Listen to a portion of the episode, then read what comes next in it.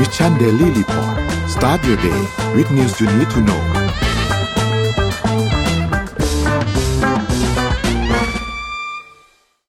สวัสดีค่ะ ยินดีต้อนรับทุกท่านเข้าสู่รายการ Mission Daily Report ประจำวันที่ 27 กรกฎาคมพุทธศักราช 2566 ค่ะ วันนี้คุณอยู่กับพวกเราสองคน สวัสดีค่ะ อ้อม สวัสดีค่ะ พี่เอ็มแล้วก็สวัสดีท่านผู้ฟังทุกท่านด้วยนะคะ ค่ะวันนี้เราก็มาเริ่มกันที่ตัวเลขเช่นเคยค่ะ ค่ะราคาดัชนีตลาดหลักทรัพย์นะคะ เซตปิดที่ 1,524.59 จุด ติดลบ 0.11%ค่ะ ราคาหุ้นต่างประเทศกันบ้างนะคะ ดาวโจนส์ บวก 0.12% NASDAQ ลบ 0.40% NYSE บวก 0.14% FTSE 100 ลบ 0.19%และฮั่งเส็งลบ 0.36%ค่ะ ไปที่ราคาน้ำมันดิบโลกกันบ้างค่ะ WTI ปิดที่ 79.05 US ดอลลาร์ต่อบาร์เรล ลบ 0.73%ค่ะ Brent ปิดที่ 83.2 US ดอลลาร์ต่อบาร์เรล ลบ 0.53%ค่ะ ค่ะ ราคาทองคำนะคะ บวกหกเอ่อบวก 0.31%นะคะเพิ่มขึ้นมา 6 ดอลลาร์นะคะ อยู่ที่ราคา 1,970.96 ค่ะ ราคาคริปโตเคอเรนซีนะคะบิตคอยค่ะ บวก 0.20%อยู่ที่ราคา 29,352 นะคะอีเทเรียมลบ 0.01%อยู่ที่ราคา 1,859.51 Binance Coin ค่ะ บวก 0. 10%อยู่ที่ราคา 237.92 Solana บวก 5.93%อยู่ที่ราคา 24.71 และ Bitcup Coin ค่ะ บวก 0.37%อยู่ที่ราคา 1.40 นั่นเองค่ะ มา เริ่มวันใหม่ มาดูเลย Morning Talk Morning Talk ค่ะ เพราะว่าเรากำลังจะเข้าสู่วันหยุดใช่ไหมคะ เข้าสู่วันหยุดยาวหลายวันเลย ไม่รู้ว่ามีใครได้หยุดยาวถึงหกวันหรือเปล่านะคะ แล้วก็ เลยอยากจะชวนคุยค่ะ ว่าเราจะเอาวันหยุดนี้ไปทำอะไรดีค่ะ ใช้คำว่าชาญฉลาดด้วยนะ สิ่งแรกที่คิดมาในหัวคือวันหยุดควรนอน นี่ขนาดเอาไม่เรียนของพี่นอน รีบนอนเมื่อวานเรียน AI เออเออรีบนอนไม่ว่า มันหยุดอย่างชาญฉลาดหยุดยาวทั้งทีทำอะไรดีนะคะ อ่า ลองพิมพ์กันมาดูนะคะ ว่าเราจะทำยังไงให้หยุดยาวของเราก็คือตั้งแต่วันที่เท่าไหร่นะวันที่ ยี่หรือเปล่าแปดไหมคะ เราเรานับจนถึงวันที่ยี่สิบแปดวันที่สองาใช่ เราจะทำยังไงให้วันหยุดของเราเนี่ย คุ้มค่ามากที่สุดละกันนะคะอะแต่สมมูลโอเคฝากบอกมานะ ว่าวันจันทร์เราไม่หยุด เพราะว่าเนี่ย ถ้าใครมาเช็คชื่อเนี่ย มีแจกรางวัลนะคะวันที่สามเอ็ดเราไม่หยุดเออใครหยุดเราไม่หยุดไม่มีอะไรมาหยุดยั้งเราได้นะคะ อะเดี๋ยวอ้อมขอพาไปข่าวแรกข่าวนี้เป็นข่าวที่ฮือฮากันมากเลยนะคะ ว่าคุณทักษิณเนี่ยจะกลับมาไทยจริงหรือเปล่านะคะ วันที่ 10 สิงหาคมนี้นะคะ หลังจากที่เป็นกระแสมาอยู่สักพักนะคะสำหรับการเดินทางกลับประเทศไทยนะคะ ของคุณทักษิณชินวัตรอดีตนายกรัฐมนตรีนะคะ ล่าสุดเมื่อวานนี้ค่ะ วันที่ 26 กรกฎานะ ซึ่งตรงกับวันเกิดอายุครบ 74 ปีของคุณทักษิณนะคะ แล้วก็คุณแพทองทานชินวัตรนะคะ หัวหน้าครอบครัว เพื่อไทยเนี่ยโพสต์ภาพคู่นะคะ กับคุณพ่อเนาะคุณทักก็คือคุณทักษิณชินวัตรเนี่ยผ่านอินสตาแกรมส่วนตัวแล้วระบุว่า 26 กรกฎาคมของทุกปีนะคะ เป็นวันสำคัญของลูกเสมอ แต่ปีนี้เนี่ยลูกยังไม่อยากจะเชื่อตัวเองนะคะในสิ่งที่ลูกกำลังจะพิมพ์พ่อเนี่ยจะกลับมาแล้วในวันที่ 10 สิงหาคมนี้นะคะ ที่สนามบินดอนเมือง 17 วันเกิดที่ต่างประเทศของพ่อ ลูกพลาดไปแค่สองครั้งนะคะ ถ้ารวมครั้งปีนี้ก็คือครั้งที่สามเพราะต้องเตรียมหลายอย่างที่เมืองไทยใจของลูกเนี่ย และทุกคนในครอบครัวหนะอึ้งทั้งดีใจทั้งเป็นห่วง แต่ก็เคารพในการตัดสินใจของพ่อเสมอ ขอให้บุญรักลูกขอให้บุญรักษานะคะ ให้พ่อของลูกแข็งแรงปลอดภัย ได้มาส่งหลานๆไปโรงเรียนบ่อยๆ เหมือนกับที่พ่อตั้งใจไว้นะ แล้วก็ขอให้สิ่งศักดิ์สิทธิ์ทั้งหลายเนี่ยใจดีกับพ่อของลูก เหมือนที่พ่อใจดีกับทุกคนเสมอ รักพ่อที่สุดในโลกนะคะสำหรับพี่น้องที่มาอ่านถึงตรงนี้นะคะ คุณพ่อเป็นคนไทยคนหนึ่งเป็นนายกรัฐมนตรีที่ถูกพูดว่ามีผลงานมากที่สุดและประสบชะตากรรมถูกกระทำแสนสาหัสนะคะ การตัดสินใจกลับบ้านครั้งนี้เนี่ยเป็นสิ่งที่คุณพ่อพูดอย่างจริงจังต่อเนื่องมาตั้งแต่ปี 2565 แม้จะอยู่บนพื้นฐานของความเป็นมนุษย์ และในฐานะคนไทยคนหนึ่ง แต่ก็คำนึงถึงอย่างที่สุดต่อความสบายใจและความกังวลห่วงใยของทุกคนนะคะ พร้อมกับแฮชแท็กนะคะเอ่อ74 years ยังนะคะโทนี่วูซัมนั่นเองนะคะ ทางนี้เนี่ยการประกาศกลับมาของ คุณทักษิณชินวัตรเนี่ยมาพร้อมกับการที่พรรคเพื่อไทยเนี่ยได้กลายเป็นแกนนำจัดตั้งรัฐบาลทำให้หลายฝ่ายนะคะ คาดการว่าคุณทักษิณเนี่ยจะเดินทางกลับมาเพื่อดูแลการจัดตั้งการจัดการจัดตั้งรัฐบาลด้วยตัวเองหรือไม่นะคะ ในขณะเดียวกันเนี่ยยังมีการพูดถึงดีลฮ่องกงที่ลือกันว่าแกนนำพักการเมืองหลายพักเนี่ยได้เดินทางเข้าพบคุณทักษิณนนะคะ เพื่อหารือเกี่ยวกับการจัดตั้งรัฐบาลโดยมีการคาดการว่าพักเพื่อไทยเนี่ยอาจพัก พักก้าวไกลให้เป็นฝ่ายค้านหลังจากที่การประชุมพักร่วมแต่พักถูกเลื่อนออกไปอย่างกระทันหันนะคะ เมื่อวันอังคารที่ผ่านมา ก็เดี๋ยวมาติดตามกันว่าจะเป็นยังไงคะแต่ว่าข่าวนี้ค่อนข้างจะฮือฮาเนาะเพราะว่าคุณทักษิณท่านก็ไปหลายปีแล้วนะคะแล้วก็เมื่อการเมืองเกิดการเปลี่ยนแปลงปุ๊บวันที่สิบสิงหาเรามาดูกันว่าจะมาจริงไหม จะมีอะไรหรือเปล่าเกาะหลังจากที่เราพูดนี้ จนถึงวันที่สิบสิงหาคมนั่นเองค่ะอืม ค่ะ พูดถึงตะกี้นี้มีแตะฮ่องกงนิดนึง ก็เลยจะพูดถึงฮ่องกงสักนิดนึงค่ะ ซึ่งจริงๆแล้วมันเป็นเรื่องของแบรนด์ แบรนด์เสื้อผ้า fast fashion ทุกคนน่าจะรู้จัก H&M เนาะ H&M เป็นแบรนด์เสื้อผ้าที่แบบโด่งดังมากเลยทั่วโลกนะคะ แต่ว่าตอนนี้ H&M กำลังมีเรื่องกับ Shein ค่ะ H&M เนี่ยฟ้อง Shein ซึ่งเป็นแบรนด์ fast fashion ที่ faster fashion อีกนะคะ เพราะว่า ขายออนไลน์ ไม่มีหน้าร้าน แล้วก็ใช้วิธีว่าทำให้มันเร็วกว่าเดิม โดยการ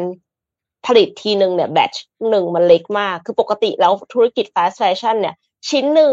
เขาจะผลิตสักแบบแสนหนึ่งหมายถึงว่าสไตล์หนึ่ง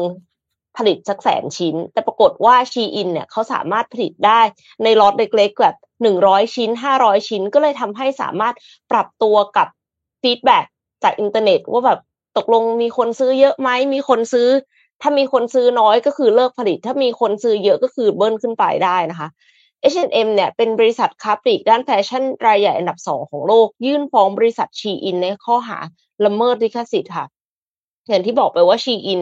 เป็นบริษัทแฟชั่นแฟชั่นออนไลน์รายใหญ่ของจีน ที่มีการเติบโตของยอดขายก้าวกระโดดรวดเร็วนะคะ ได้แรงหนุนจากการเปิดตัวสินค้าใหม่ๆ และกลยุทธ์การทำตลาด ดิจิทัลบนโซเชียลมีเดียสามารถดึงดูดบริษัทต่างๆ แล้วก็ดีไซเนอร์ในฝั่งตะวันตกรวมถึงสหรัฐและยุโรปเข้ามาได้ ช่วงปลายเดือนมิถุนายนที่ผ่านมาเนี่ยก็มีสื่อรายงานว่าชีอินได้ยื่นเตรียม IPO ที่ตลาดหุ้นนิวยอร์กด้วยนะคะซึ่งถ้าทำสำเร็จชีอินจะกลายเป็นบริษัทจีนที่มีมูลค่าสูงสุด เมื่อเทียบกับบริษัทจีนรายอื่น ๆ ที่จดทะเบียนในตลาดหุ้นสหรัฐค่ะ แต่ว่า หนทางก็ไม่ได้โรยด้วยกลีบกุหลาบนะคะ เพราะว่ามีหลายแบรนด์ รวมถึงดีไซเนอร์อิสระที่ฟ้องชีอิน ว่าลอกแบบเสื้อผ้าค่ะ คือมีหลักฐานเลยนะ ว่าเนี่ยฉันดีไซน์มาเสื้อผ้าแบบนี้ แล้วของฉันเป็นแบบนี้ชีอินไปก๊อปแล้วออกมาเป็นแบบนั้นอะไรอย่างเงี้ยค่ะ คือหลายแบรนด์ที่ว่าเนี่ยรวมไปถึงรีวายแล้วก็ H&M ด้วย เมื่อวันที่ 21 มิถุนายนในปีนี้ หลังจากที่มีการไต่สวนที่ศาลศาลสูงในฮ่องกง H&M เผยแพร่คำร้องว่าชีอิน ขโมยการออกแบบสินค้า ระบุว่าบริษัท Zoetop Business ซึ่งเป็นอดีตเจ้าของชีอินและชีอินกรุ๊ปขโมยการออกแบบสินค้าหลายสิบรายการ ตั้งแต่ชุดว่ายน้ำไปจนถึงเสื้อสเวตเตอร์ค่ะ โดย H&M เรียกร้องค่าเสียหาย โดยที่ไม่ได้ระบุมูลค่าอย่างเจาะจง และเรียกร้องให้ศาลมีคำสั่งห้ามไม่ให้ชีอินละเมิดลิขสิทธิ์ และเครื่องหมายการค้าของ H&M การไต่สวนครั้งถัดไปเนี่ยจะมีขึ้นในวันที่ 31 กรกฎาคมนี้ เพราะฉะนั้นก็คือเรายังไม่ได้รู้ผลนะคะ แต่ว่าโฆษกของชีอินก็ออกมาปฏิเสธ รายงานข่าวนี้แล้วก็ปฏิเสธที่จะให้รายละเอียดเพิ่มเติม คือก่อนหน้านี้ก็โดนฟ้องไปหลายรอบแล้วละ่ะ แล้วเขาก็แบบเหมือนกับ ไปเซตโทกันนอกศาลคือยอมจ่ายเงินบางส่วนอะเพื่อที่จะให้เรื่องไม่ต้องไปถึงศาลตัดสินเนี้ยค่ะ แต่ว่าครั้งนี้เนี่ยดูเหมือน H&M จะไม่ยอมนะแล้วก็ไม่รู้ว่าในอนาคตเนี่ยชีอินจะต้องปรับตัวอย่างไร แต่ว่าคือชีอินเนี่ยขึ้นมาดี หมายถึงว่าธุรกิจดีขนาดนี้ได้ค่ะ เพราะว่าเจ้าของอะเขาเก่งเรื่อง SEO คือเก่งเรื่อง SEO SEM เรื่อง digital marketing อันนั้นคือ background ของเขาเลย แต่ว่าเจ้าของก็ค่อนข้างจะ low profile แล้วก็แม้กระทั่งในอินเทอร์เน็ตเนี่ยก็ไม่ยอมเปิดเผยหน้าตาคือแบบพยายามทำให้ตัวเอง มองไม่มีใครรู้จักมากที่สุดอะซึ่งตรงกันข้ามกับเจ้าของบริษัทหลาย ๆ บริษัทที่พยายามสร้างแบรนด์ให้ตัวเองใช่ไหมคะ แต่ปรากฏว่าชีอินเนี่ยเขา secretive มาก ๆ เลย ก็คือเป็นการครีเอทีฟแบบโดนฟ้อง จริงจริงจริง ๆ แล้วในตัวแบรนด์เนี่ย ถ้าคือมันเป็นเรื่องเสื้อผ้าพีเอ็มถ้ามันเอาง่ายๆอย่าง H&M กับกับกับแบรนด์อื่น ๆ อย่างเงี้ย อย่างที่เขาจะเปลี่ยนกันเหมือนทุกทุกๆสองถึงสามเดือนอะเปลี่ยนกันทั่วโลกอะบางทีการที่เปลี่ยนกันทั่วโลกอะ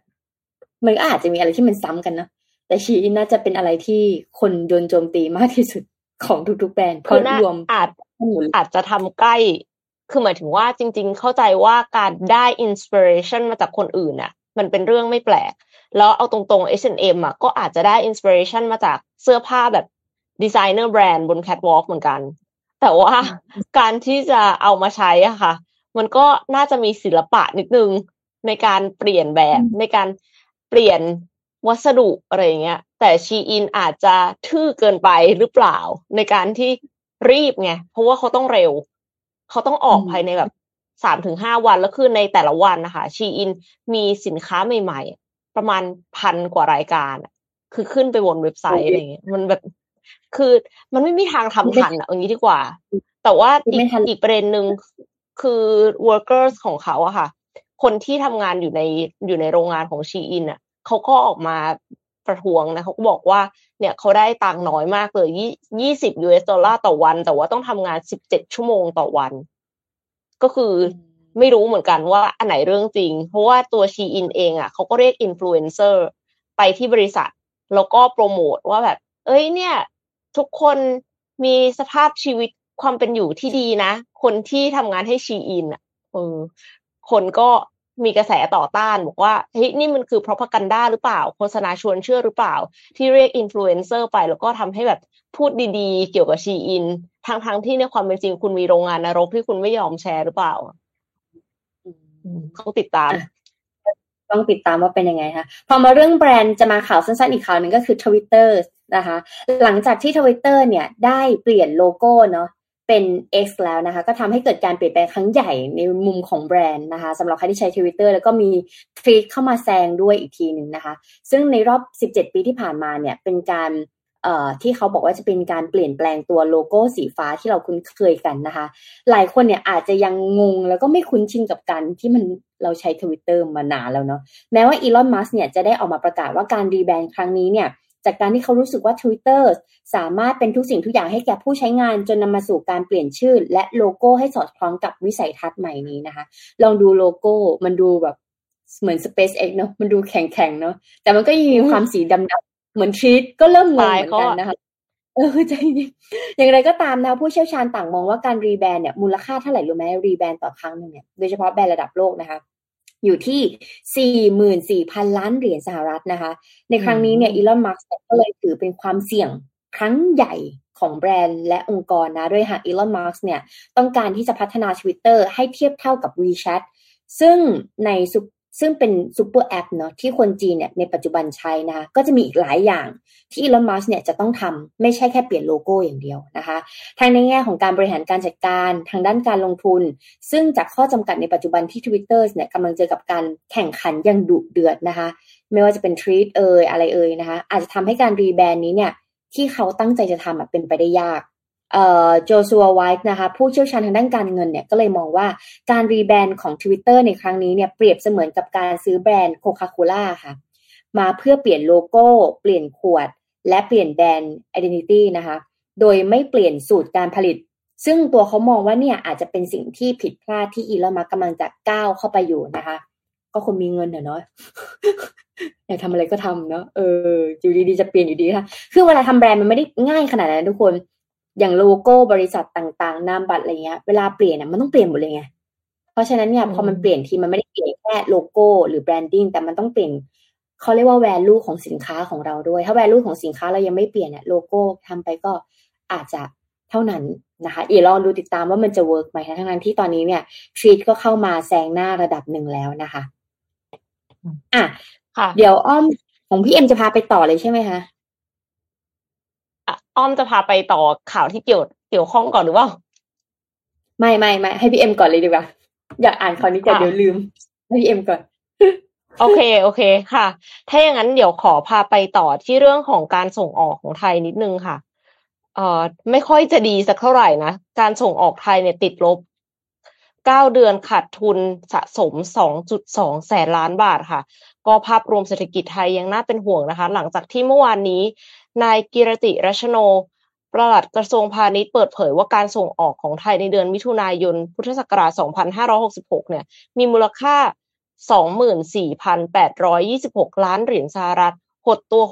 6.4%เทียบกับเดือนเดียวกันของปีก่อน และหดตัวต่อเนื่องเป็นเดือนที่ 9 ตั้งแต่เดือนตุลาคมปี 2565 ค่ะ แต่ถ้าพิจารณาในแง่ของมูลค่าเนี่ยพบว่ามูลค่าการส่งออกเพิ่มขึ้นและ ถือว่าการส่งออกของไทยยังอยู่ในระดับดีกว่าหลายประเทศในภูมิภาคนะคะ ทั้งนี้การส่งออกของไทยหดตัวน้อยกว่าหลายประเทศ โดยเป็นผลมาจาก เศรษฐกิจของประเทศคู่ค้ายังซบเซาจากแรงกดดันด้านอัตราเงินเฟ้อและอัตราดอกเบี้ยที่อยู่ในระดับสูงทำให้การผลิต และการบริโภคยังคงตึงตัว ขณะที่การฟื้นตัวทางเศรษฐกิจของตลาดจีนเนี่ยช้ากว่าที่คาด นอกจากนี้คู่ค้าส่วนใหญ่ก็ชะลอการสั่งซื้อสินค้าจากผลกระทบของการหดตัวด้านอุปสงค์ มีการเร่งระบายสินค้าคงคลังมากขึ้น ส่งผลให้ คำสั่งซื้อแล้วก็การผลิตภาคอุตสาหกรรมลดลง แต่ว่ายังคงมีปัจจัยบวกจากค่าเงินบาทอ่อนค่า ช่วยเพิ่มความสามารถในการแข่งขันของผู้ส่งออกในระยะนี้ค่ะ และกระแสความมั่นมั่นคงทางอาหารทำให้สินค้าบางรายการยังขายตัวขยายตัวดี แนวโน้มการส่งออกในระยะถัดไปเนี่ยกระทรวงพาณิชย์ประเมินว่าการส่งออกในช่วงครึ่งหลัง มีแนวโน้มฟื้นตัวอย่างค่อยเป็นค่อยไป แม้ว่าจะยังมีความไม่แน่นอนในเศรษฐกิจของประเทศคู่ค้า โดยจีนฟื้นตัวได้ช้ากว่าที่ตลาดคาดการจากการบริโภคและการลงทุนที่ยังอ่อนแอ เศรษฐกิจยุโรปเปราะบางจากอุปสงค์ภายในประเทศ แล้วก็ตลาดแรงงานที่อ่อนแอนะคะ โดยเฉพาะตลาดเยอรมนี ฟินแลนด์ และเดนมาร์กที่มีค่าครองชีพสูงทำให้กิจกรรมทางเศรษฐกิจลดลงค่ะ ซึ่ง พอพูดถึงเรื่องของการส่งออกเนี่ย ก็อยากจะพาไปสู่การส่งออกข้าวของอินเดีย ซึ่งอินเดียเขาระงงับการส่งออกข้าวที่ไม่ใช่ข้าวบาสมาติค่ะ หลังรัสเซียรุกรานยูเครนเมื่อเดือนกุมภาพันธ์ ปีที่แล้วเนี่ยนะคะธัญพืชสำคัญอื่นๆเนี่ยก็คือราคาพุ่งสูง เพราะว่าจริงๆธัญพืชเนี่ยมาจากรัสเซียกับยูเครนเยอะมากๆเลย แล้วก่อนหน้านี้ก็มีข้อตกลงขนส่งธัญพืชในทะเลดำเพื่อที่จะให้ยูเครนสามารถส่งธัญพืชออกไปได้ค่ะ เพื่อป้องกันไม่ให้เกิดวิกฤตอาหารโลก แต่ปรากฏว่าเมื่อสัปดาห์ก่อนรัสเซียเพิ่งถอนตัวจากข้อตกลงนี้ ก็เลยทำให้ข้าวสาลีแพงขึ้นธัญพืช แพงข้าวสาลีแพง คนก็เลยหันมากินข้าวแทนค่ะ รับประทาน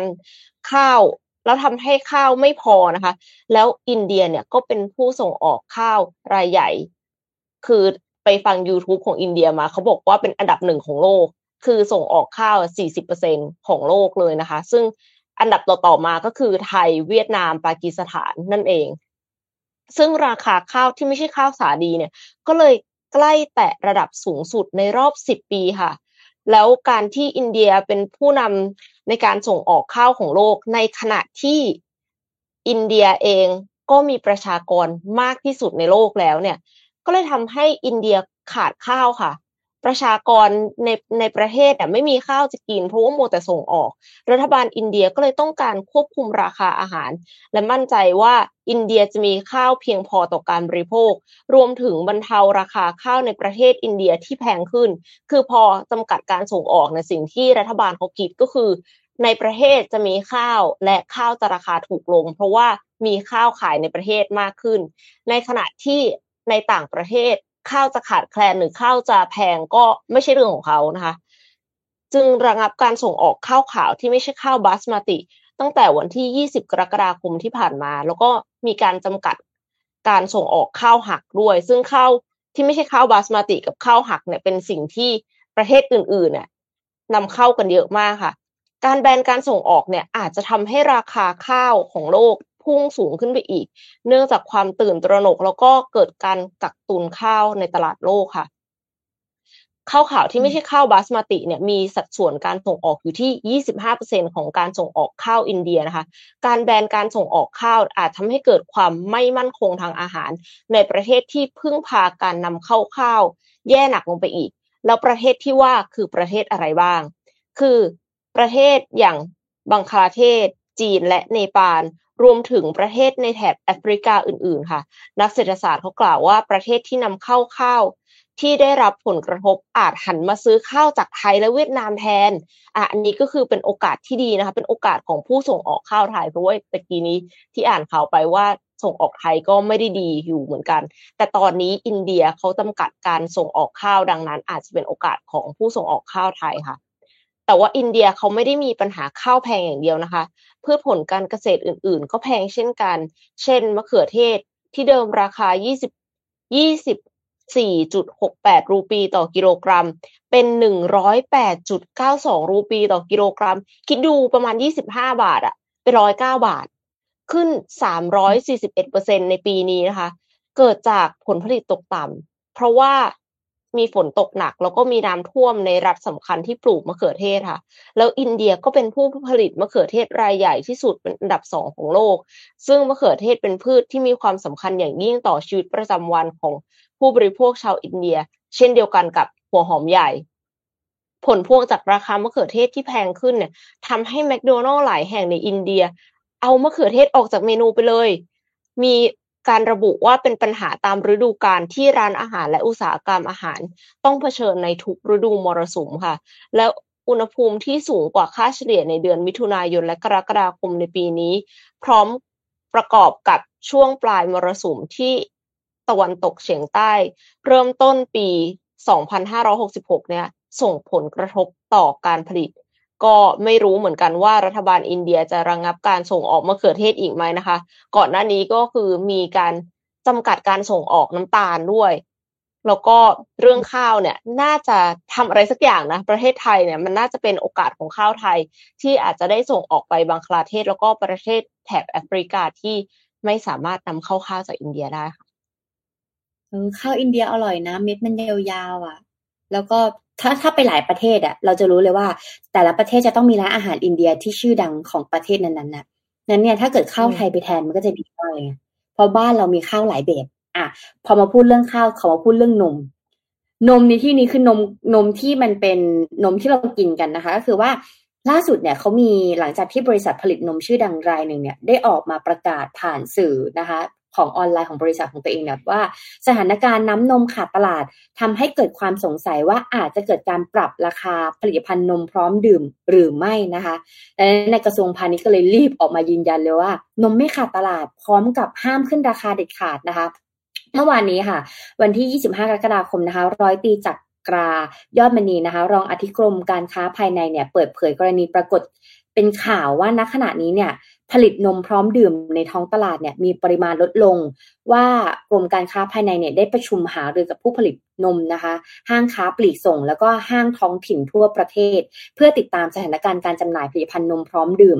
พบว่าระหว่างเดือนกรกฎาคมจนถึงกันยายนของทุกปีเนี่ยเป็นช่วงชะลอการรีดนมวัว หรือว่าการพักเต้าของนมวัวนั่นเองนะคะ หลังจากที่เกษตรกรเนี่ยผู้เลี้ยงโคนมเนี่ยได้รีดนม โคนะคะจนมาถึงช่วงที่แม่โคเนี่ยจะใกล้คลอดนะคะเพื่อรักษาสุขภาพของแม่โคและความสามารถในการให้นมโคนะคะจึงทำให้ปริมาณน้ำนมดิบเข้าสู่โรงงานแปรรูปในช่วงนี้ลดลงบ้าง ในขณะที่ในขณะในขณะที่ปริมาณการบริโภคเนี่ยยังคงทรงตัวอยู่นะคะ อย่างไรก็ตามค่ะปริมาณน้ำนมดิบเนี่ยที่ลดลงส่วนใหญ่เนี่ยจะส่งผลกระทบเฉพาะในส่วนของนมพาสเจอไรส์เป็นหลัก นะคะขณะที่นมสด UHT ซึ่งมีส่วนแบ่งตลาดเนี่ยร้อยละ 50%นะคะของการบริโภคผลิตนมพร้อมดื่มทั้งหมดเนี่ยแทบจะไม่ได้รับผลกระทบแต่อย่างใดเลย โดยผู้ผลิตส่วนใหญ่เนี่ยยังคงสามารถผลิตและจำหน่ายได้ตามปกติ ดังนั้นผลิตนมพร้อมดื่มเนี่ยจึงไม่ขาดแคลนนะคะ ในการประชุมการหารือกับห้างค้าปลีกและค้าส่ง และก็ห้างท้องถิ่นเนี่ยเมื่อวันที่ 25 ที่ผ่านมาเนี่ยกรมการค้าภายในได้ขอความร่วมมือห้าง ในการบริหารการจัดการสต็อก และเติมสินค้าบนชั้นวางอย่างสม่ำเสมอ และกรมเนี่ยจะติดตามสถานการณ์อย่างใกล้ชิดต่อไปนะคะ คาดว่าปริมาณน้ำนมดิบจะกลับสู่ภาวะปกติในช่วงในช่วงเดือนตุลาคม เช่นเดียวกับปีที่ก่อนๆที่ผ่านมานะสำหรับเรื่องราคาค่ะ กรมการค้าภายในเนี่ยยังคงไม่มีการอนุญาต ให้ปรับขึ้นราคาจำหน่ายผลิตภัณฑ์นมพร้อมดื่มในช่วงเวลานี้นะคะ นอกจากนี้เนี่ยหลายห้างยังมีการจัดโปรโมชั่นลดราคาอยู่อย่างต่อเนื่อง อย่างไรก็ดีค่ะ หากหลังจากนี้มีการปรับราคาขึ้นนะคะรับซื้อน้ำนมดิบเนี่ยจากเกษตรกรผู้เลี้ยงโคนม และปรับราคาซื้อหน้าโรงงานแปรรูปเนี่ยซึ่งจะต้องผ่านการพิจารณาความเห็นชอบจากคณะรัฐมนตรีก่อนนะคะ แล้วก็และคณะ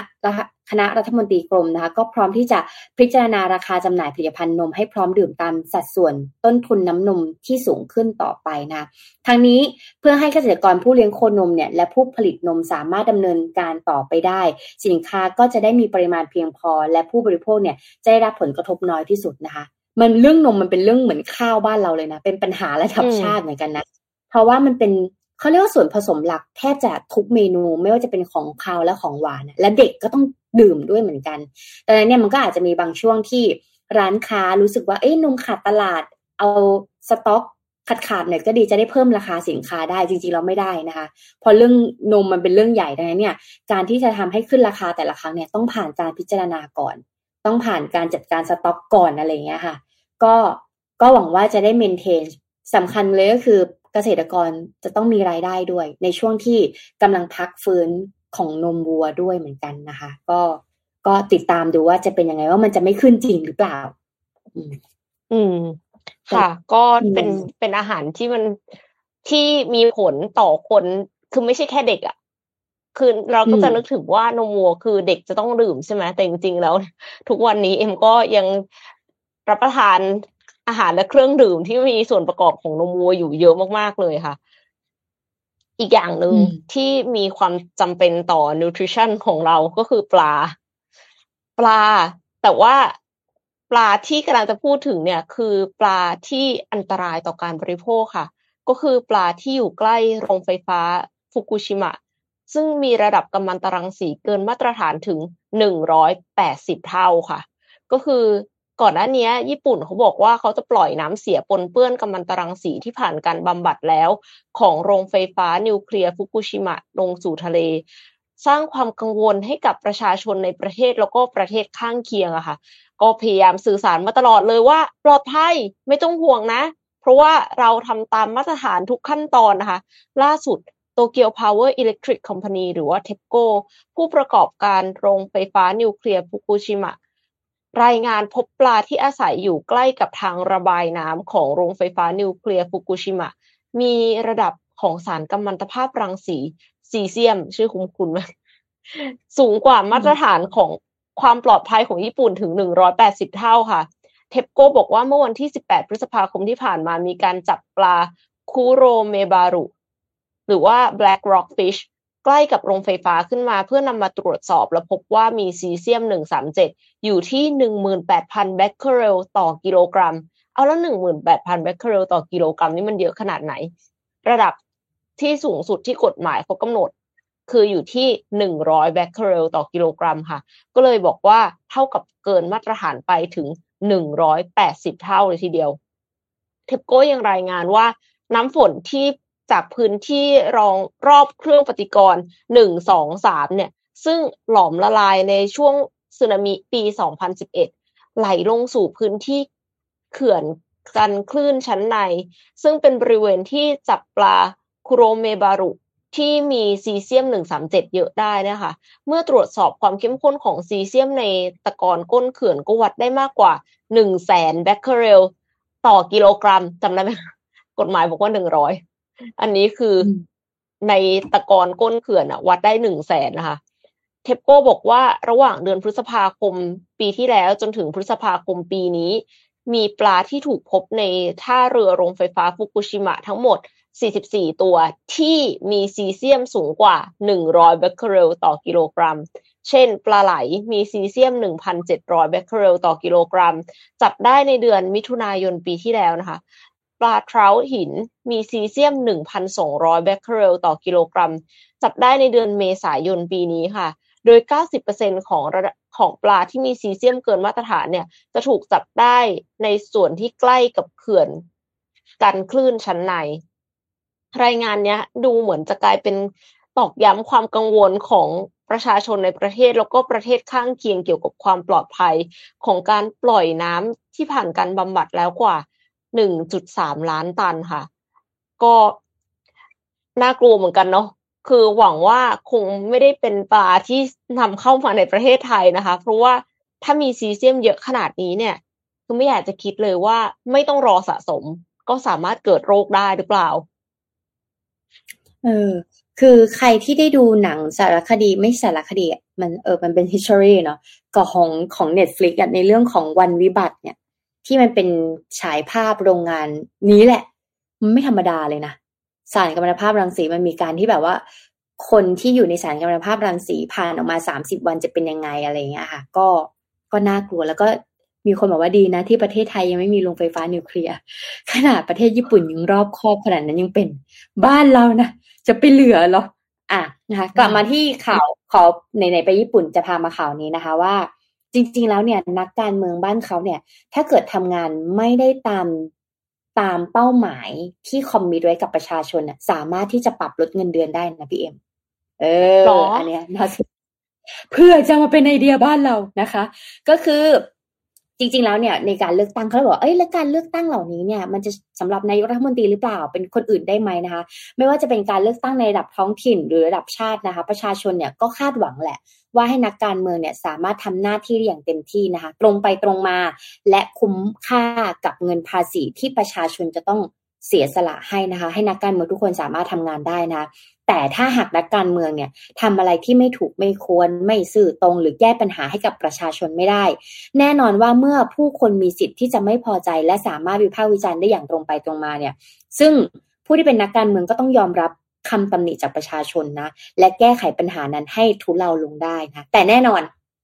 ทุกวันนี้เนี่ยการตำหนิการวิพากษ์วิจารณ์อย่างเดียวมันก็คงไม่พอ นะคะ เพราะบางทีเขาอาจจะปิดระบบคอมเมนต์อาจจะปิดสื่อไม่อยากดูใช่ไหมคะ ไม่งั้นเนี่ย แล้วบางทีนักการเมืองอาจจะไม่รู้สึกผิดจริง ๆ นะคะ กับสิ่งที่ทำลงไป เพราะแค่คำขอโทษเนี่ยอาจจะไม่เพียงพอกับความชดเชยที่จะให้ได้นะคะ และต้องมีมาตรการลงโทษที่สมน้ำสมเนื้อกับเงินภาษีที่ต้องจ่ายไป มันก็เลยมีโมเดลที่น่าสนใจค่ะ ในเมืองจังหวัดโอซาก้านะคะ ที่มีการปรับแก้กฎหมายในการตรวจสอบประสิทธิภาพการทำงานโดยสาธารณชน นะคะต่อผู้ดำรงตำแหน่งนายกรัฐมนตรี ซึ่งประชาชนผู้ที่อยู่อาศัยที่มีทะเบียนบ้านในเมืองนั้นเนี่ยมีสิทธิ์ที่จะลงมติลดเงินเดือนนักการเมืองได้ หากเขาปฏิบัติหน้าที่ไม่สมกับที่ประชาชนต้องการนะคะโดยสภาเมืองเนยากาวะ ซึ่งเป็นเมืองที่มีประชากรประมาณ 225,000 คนนะคะทางตอนเหนือของจังหวัดโอซาก้าเนี่ยได้ผ่านข้อบัญญัติว่าด้วยเงินเดือนของนายกรัฐมนตรีเคซุเกะ ฮิโรเซวัย 51 ปีนะคะ ซึ่งกำลังดำรงตำแหน่งนายกรัฐมนตรีในวาระที่ 2 และปัจจุบันเนี่ยเขาได้รับเงินเดือนอยู่ที่ 1.02 ล้านเยน หรือเป็นเงินไทยนะคะ 255,633 บาท และมีโอกาสที่เงินเดือนของเขาเนี่ยอาจจะเปลี่ยนแปลงได้ เมื่อระเบียบการพิจารณาลงมติของประชาชนบังคับใช้ วิธีการพิจารณาเลยก็คือ ประชาชนในเมืองในกายาวะเนี่ยจะได้แบบสำรวจความพึงพอใจในการปฏิบัติหน้าที่ของนายกรัฐมนตรีนะคะ และขอให้ผู้ตอบแบบสอบถามเนี่ยให้คะแนนทั้งตัวนายกรัฐมนตรี และคณะฝ่ายบริหารของเขา โดยมีตัวเลือกนะคะ ทั้งหมดสี่ตัวเลือกด้วยกันก็คือ ฟังอย่างพอฟังพอมีความพึงพอใจอย่างยิ่งนะคะ พึงพอใจระดับปานกลาง ไม่ค่อยพึงพอใจนะคะ แล้วก็ไม่พึงพอใจเลยนะคะสี่อย่างนี้นะคะ หาก ในการผลรวมทั้งหมดนี้เนี่ยคำตอบออกมาเชิงลบ มีจำนวนมากกว่าเชิงบวก เงินเดือนของนายรัฐมนตรีเนี่ยจะถูกลดลงตามตามจำนวนที่สอดคล้องกัน ซึ่งลดลงได้ถึง 30%นะคะ ตัวอย่างเช่น หาก 60%ของการสำรวจเนี่ยแสดงให้เห็นว่าประชาชนเนี่ยขาดความพึงพอใจต่อตัวนายกรัฐมนตรี และมีเพียงแค่ 40%เท่านั้นที่สนับสนุนนายกรัฐมนตรีอยู่ นายกรัฐมนตรีฮิโรเซจะถูกตัดเงินเดือน 20%การปรับลดเงินเดือนหากถูกกระตุ้น ยังคงมีผลในช่วงที่เหลือของวาระการดำรงตำแหน่งอยู่นะคะ ซึ่งจะดำเนินจนไปถึงฤดูใบไม้ผลิปี 2027 ก็คือประมาณอีก 4 ปีข้างหน้า ซึ่งมติของสภาเมือง เนยากาวะต่อมาเนี่ย มาตรการนี้เนี่ยผ่านความเห็นชอบ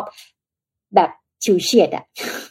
เพราะว่าสภามติลง 12 ต่อ 11 นะคะ ในตามหลักกฎหมายนะคะ ก็ถือว่ายังรอดอยู่นั่นเองนะคะ แต่ว่าอันนี้เขาเป็นการยกตัวอย่างในการที่จะให้ประชาชนสามารถออกความเห็นและประเมินได้นะ ซึ่งก็น่าสนใจเพราะไม่ได้มีแค่ในเรื่องของประเมินนายกรัฐมนตรีอย่างเดียวนะ แต่มีการประเมินคณะฝ่ายบริหารด้วยนะคะ เพราะว่าคนเราไม่ทำงานแค่คนเดียวเนาะมันต้องมีก๊กมีกวนมีพักมีพวกใช่ไหมคะถึงจะงานออกมาได้ดังนั้นเนี่ยก็ประเมินแต่ว่าก็ยังฉิวเฉียดอยู่นะคะ ก็ยังไม่ได้ลด แต่เขาจะประเมินตลอดไง เขาไม่ใช่แค่ประเมินต้นปีนะคะ แต่เขาก็จะมีการประเมินในทุกๆปีนั่นเองเผื่อเป็นไอเดียบ้านเรา บ้านเราจะประเมินหรือเปล่า บ้านเราอาจจะดีค่ะ Data ล้นขอแบบไม่ใช่แค่พึงพอใจอย่างยิ่งปรับกลางกลางไม่พึงพอใจเลยนะอาจจะต้องมีหลายอย่างไม่เข้ามาด้วย มีหลาย sector ใช่ใช่เออคือคือพอใจไม่พอใจขึ้นอยู่กับอะไรด้วยเนาะผลงานเป็นยังไงบ้างคอร์รัปชันหรือเปล่าอะไรอย่างเงี้ย คือประเมินให้แบบมี criteria ให้มันละเอียด แล้วก็คือก็ไม่ค่อยเข้าใจเหมือนกัน แต่ว่าไม่เคยได้รับการ survey เลยสักครั้งเดียวอะไอที่มีโพลทั้งหลายอะงงว่าว่าเขาไป survey ที่ไหน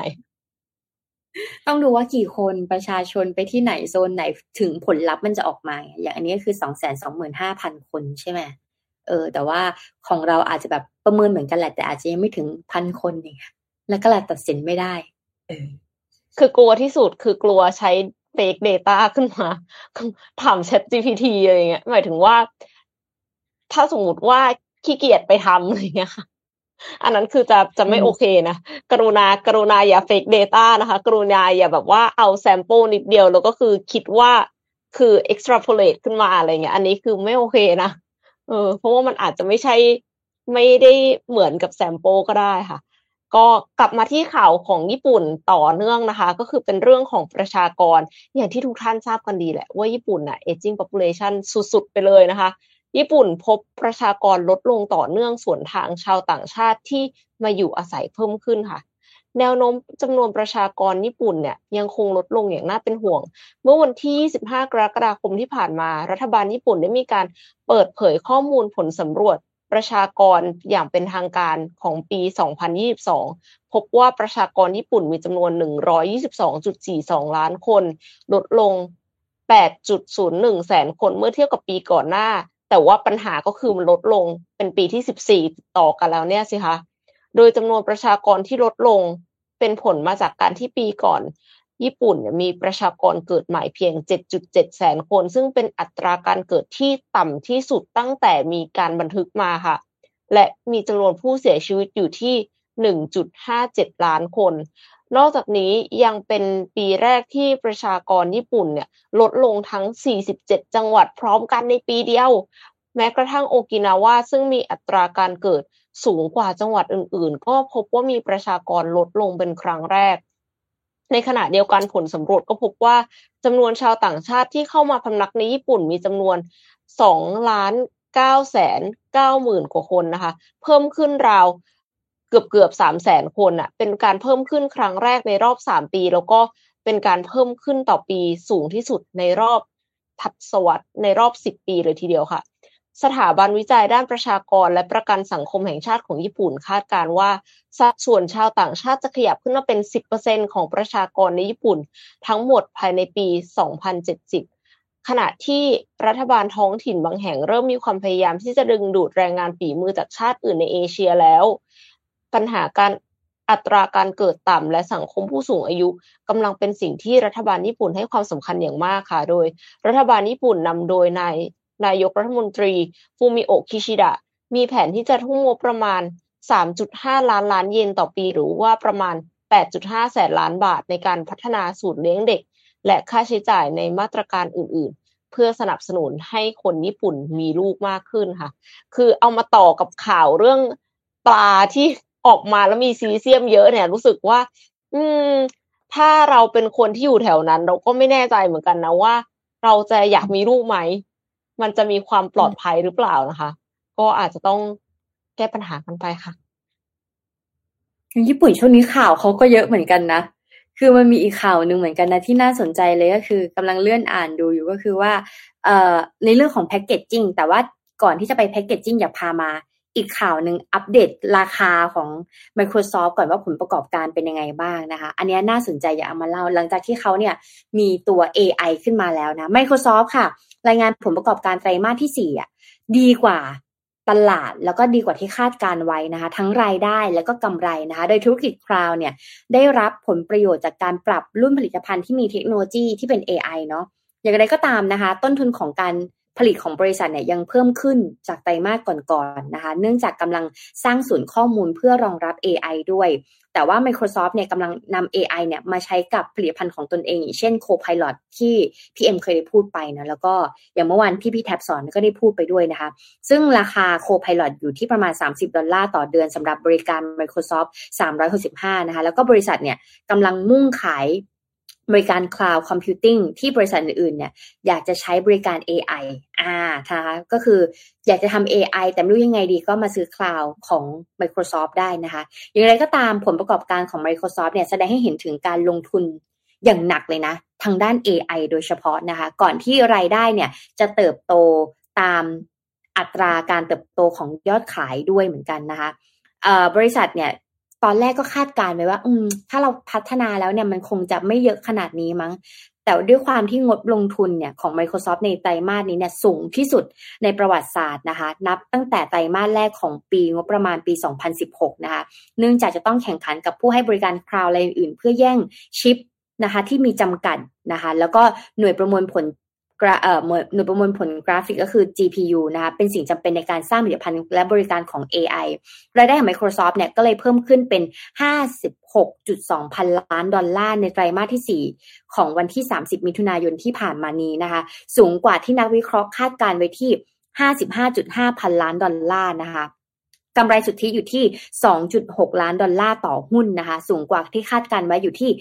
2.55 ดอลลาร์ต่อหุ้นค่ะ หน่วยธุรกิจ Intelligent Cloud ของเอ่อ Microsoft เนี่ยซึ่งประกอบไปด้วยแพลตฟอร์ม รวมรายได้เป็น 24 24 พันล้านดอลลาร์ สูงกว่าที่คาดการไว้คือ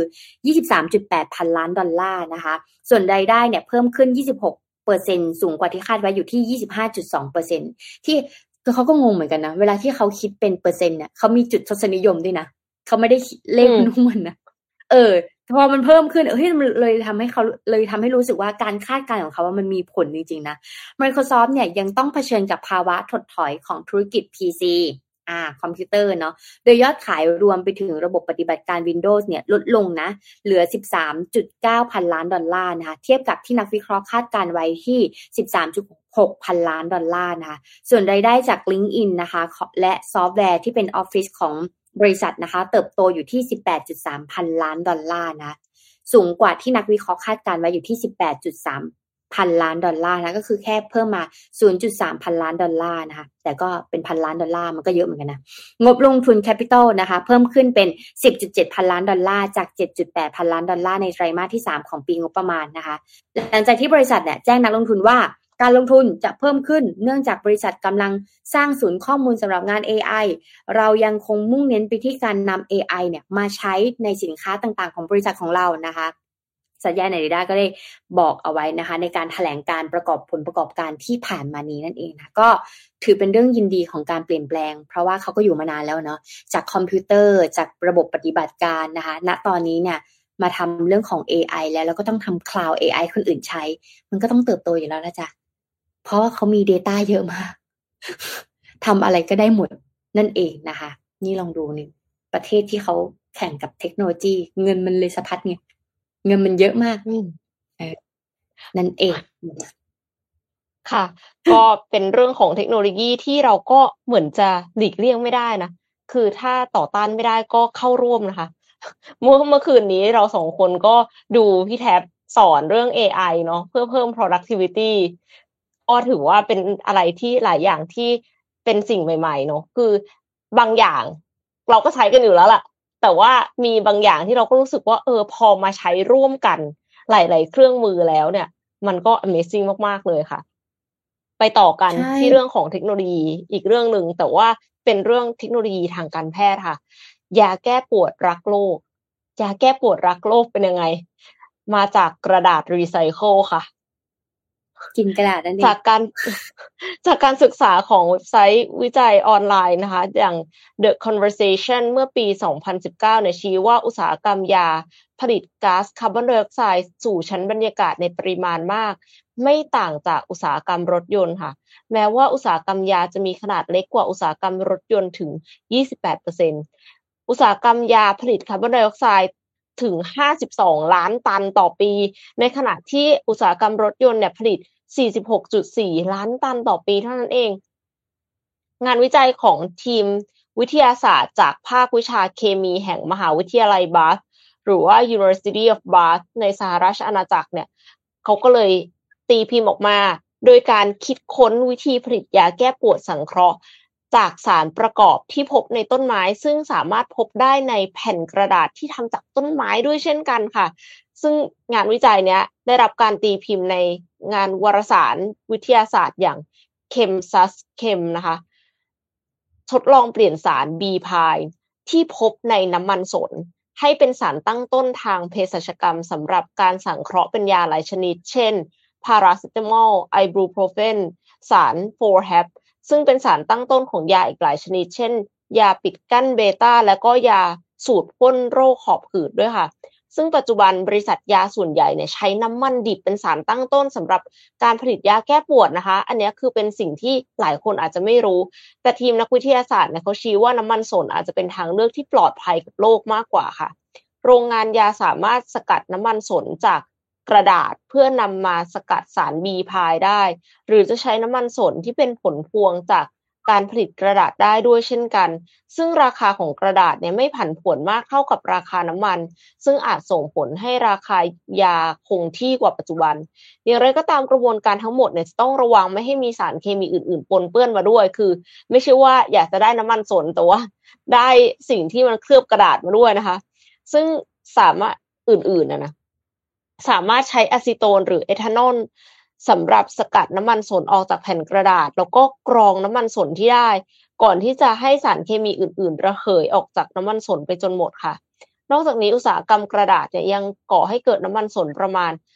350,000 เมตริกตันต่อปี ที่ไม่ถูกนำไปใช้ประโยชน์ ทีมนักวิทยาศาสตร์ก็เลยมองเห็นโอกาสที่จะนำน้ำมันสดเหล่านี้มาใช้ให้เกิดประโยชน์ในการผลิตยาแก้ปวด แต่ว่ากระบวนการสกัด สารบีพายออกจากน้ำมันสนสำหรับนำมาใช้เป็นสารตั้งต้นสำหรับยาแก้ปวดเนี่ย ก็ยังมีราคาสูง คือจะบอกว่าราคาน้ำมันสนเนี่ยไม่ผันผวนเท่าราคาน้ำมันดิบ แต่ว่ากระบวนการสกัดสารบีพายออกจากน้ำมันสนเนี่ย ก็ยังราคาสูงนะคะ ก็อาจทำให้ราคายาเหล่านี้สูงไปตามไปด้วย ก็ประชาชนก็อาจจะเข้าถึงยายากกว่าเดิม ซึ่งเอ็มก็งงๆนะเรื่องว่าแบบว่าเอาเอาน้ำมันสนมาแทนยาแก้ปวดนี้ได้ด้วยหรอ ก็เลยไปเสิร์ชดูใน YouTube ค่ะ ปรากฏว่าในสหรัฐอเมริกาเนี่ย มีคนซื้อน้ำมันสนแบบซื้อน้ำมันสนเป็นขวดๆอะมากินแทนยาแก้ปวดจริงๆนะ เมื่อสี่ปีก่อน แต่ว่าเหมือนทุกสำนักข่าวก็พยายามจะออกข่าวมา แล้วก็ให้ผู้เชี่ยวชาญแต่ละคนนะคะ ออกมาพูดว่าตกลงมันกินได้หรือมันกินไม่ได้เภสัชกรออกมาพูดเนี่ยเขาบอกว่าจริง ๆ มันกินตรงๆไม่ได้นะคะ มันต้องสกัดก่อนแล้วมันก็ต้อง ทำละลายต้องแบบเจือจางมากๆเลย และอีกอย่างหนึ่งก็คือต้องค่อยๆให้ร่างกายชินกับน้ำมันสนก่อน ไม่ใช่ว่าแบบคิดว่าจะกินแบบกินเป็นช้อนอะเข้าไปเลยอะโอ้โหถ้าอย่างนั้นเนี่ย จะมีปัญหากับอวัยวะภายในทางเดินอาหาร แล้วก็มีปัญหากับผิวหนังด้วยนะคะ คืออย่าหาทำนะคะ ไปทานน้ำมันสดเนี่ย อันนี้คือขอเตือนไว้ก่อน ให้เขาวิจัยกันไป แล้วเสร็จแล้วก็คือให้เขาทดลอง จนมัน จบกระบวนการรู้ว่ามันปลอดภัยแล้ว เราถึงจะสามารถกินได้นะคะ อย่าไปซีซัวเอาแบบส่วนผสมหนึ่งที่เอาเป็นสารตั้งต้นมารับประทานโดยตรงค่ะ เออก็คงเขาก็คงแบบ เหมือนอะไรอะเอ่อแซลมอนออยกับกินแซลมอนจะเป็นยังไงเขาคงแย่แล้วมาทำคลิปด้วยใช่ไหมพี่เอมก็ทำคลิปมาให้ดูด้วยใช่ไหมว่าแบบว่ามีคนที่แบบ ใช่ มีคนที่บอกว่า เนี่ย ฉันกินสิ่งนี้แล้วเสร็จแล้วฉันก็รู้สึกดีขึ้น แล้วก็มีดาราที่แอดโวเคตน้ำมันสนด้วย แต่ว่าผู้มีความรู้เขาบอกว่าทำอย่างนั้นไม่ได้ มันจะมีผลระยะยาวต่อร่างกายค่ะ อืมอืมอืมอะ ก็รอดูสุดท้ายก็ต้องเชื่อแพทย์นะคะ ทุกคนถึงแม้ แพทย์จะแพทย์เขาก็มีความรู้กว่าเรานะคะ ชื่อแพทย์น่าจะดีกว่า อันนึงที่ก่อนจะพาไป Morning Talk นะคะ อันนี้เป็นข่าวสั้นๆ ก็คือก่อนหน้านี้อ้อมเคยคุยกับพี่ปิ๊กเรื่องคนจีนมาเปิดแอปในเมืองไทยใช่ไหมแล้วก็มี Delivery ของตัวเอง มีแบบไรเดอร์มีร้านอาหารของตัวเองนะคะ ล่าสุดค่ะ เป็นที่ถกเถียงกันนะคะ เพราะหนุ่มจีนเนี่ยรีวิวมีหนุ่มจีนยีนากันหนุ่มจีนมาในเมืองไทยนะคะ แล้วก็รีวิวอะใช้ชีวิตในเมืองไทยอันแสนง่าย เข้าร้านอาหารใช้ Delivery ของจีนทั้งหมดนะคะทำให้คนไทยเนี่ยที่เห็นนี้เนี่ย ก็วิจารณ์ยับนะจ๊ะเออนะคะ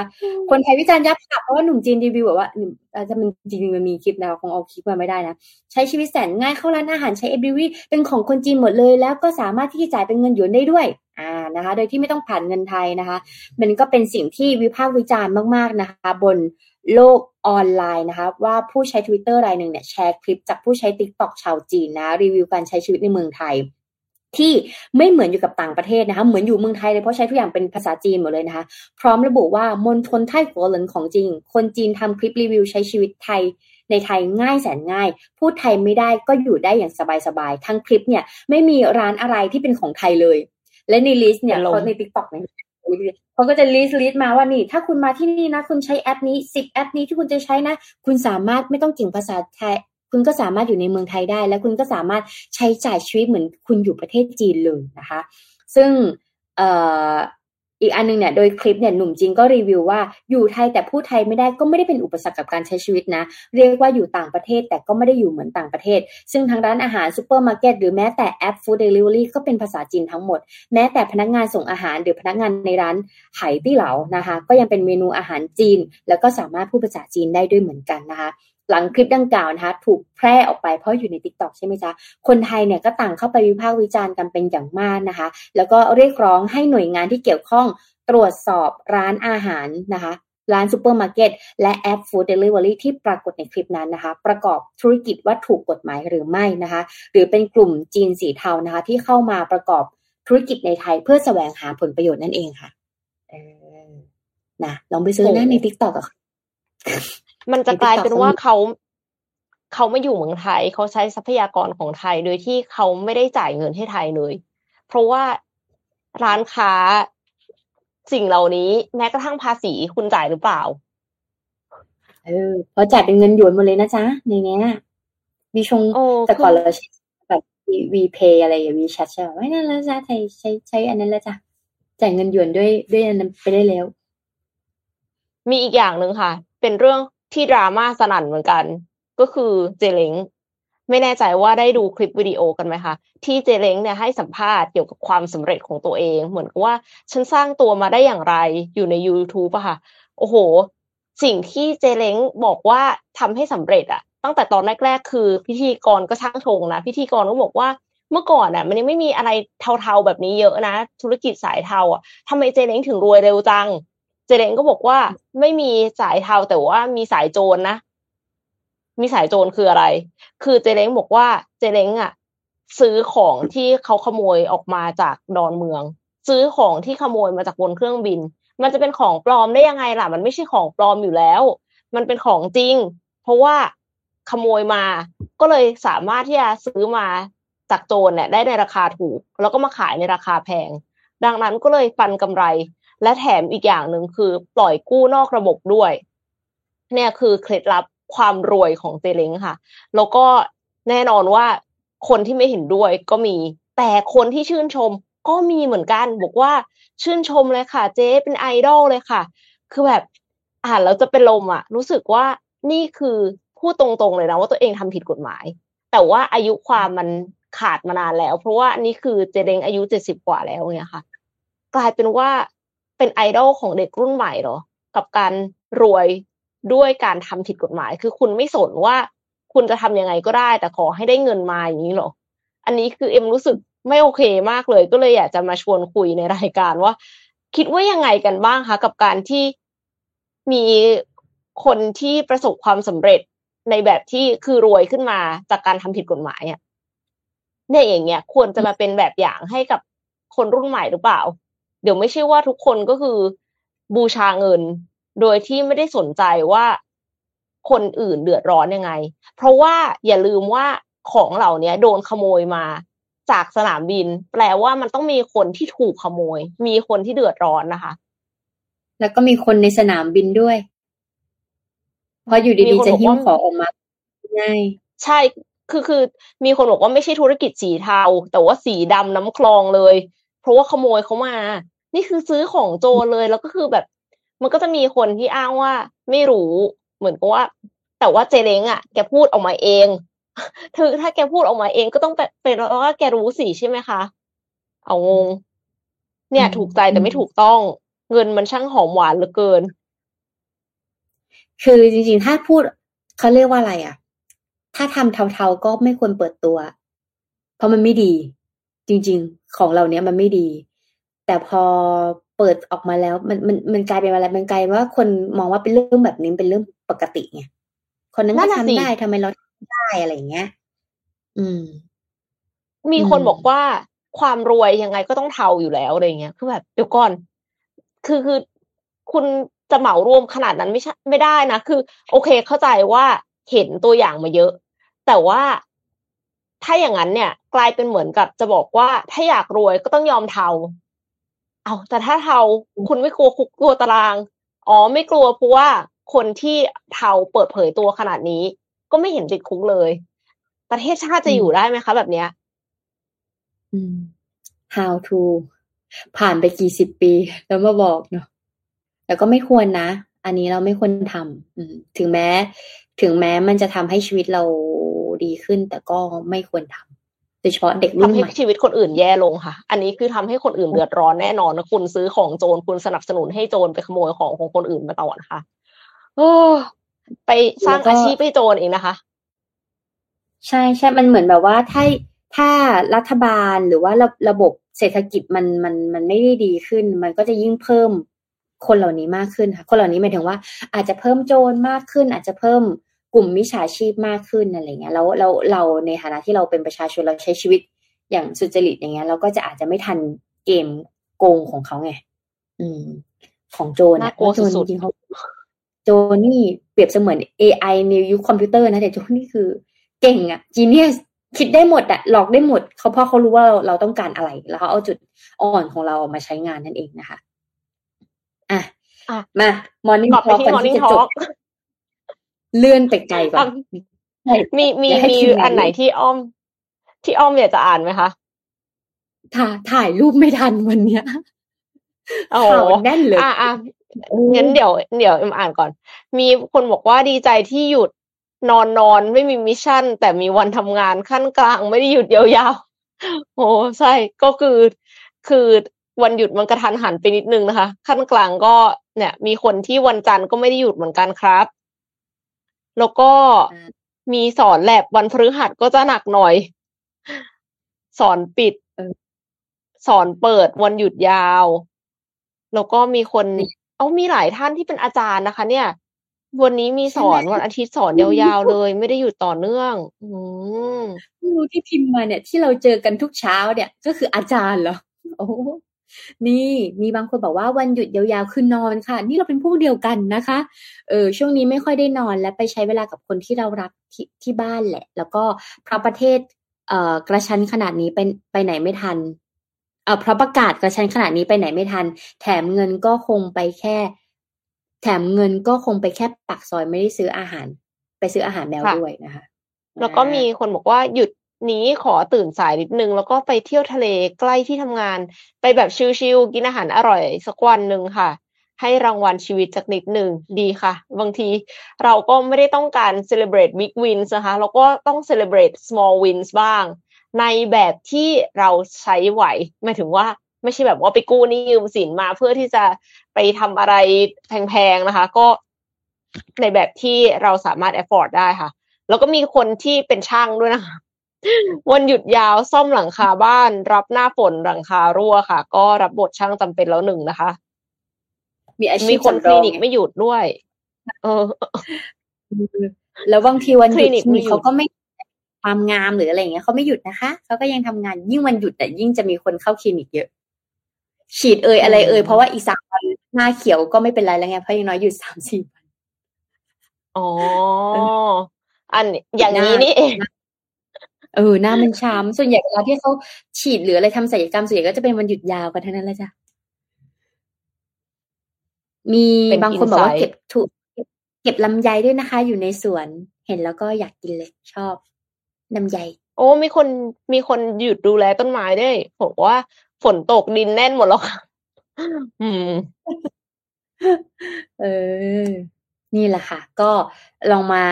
เอาไอเดียไปปรับใช้นะเพราะว่าเชื่อว่าวันหยุดยาวหลายคนเนี่ยก็อยากที่จะพักผ่อนเนาะก็น่าจะมีไอเดียดีๆ ในการที่ทำให้ชีวิตเราเฟรชพร้อมสู้สำหรับอาทิตย์ต่อไปในการทำงานอะคือมีวิวันธีนี้การพักผ่อนที่ทำให้ตัวเราเองได้ recharge อย่าพักผ่อนด้วยการไถ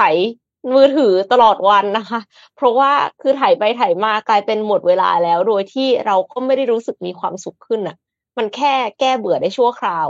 เราสักพักหนึ่งเราก็จะรู้สึกไม่ fulfill แล้วเราก็กลับมาทำงานแบบสะโหลสะเหลเหมือนเดิม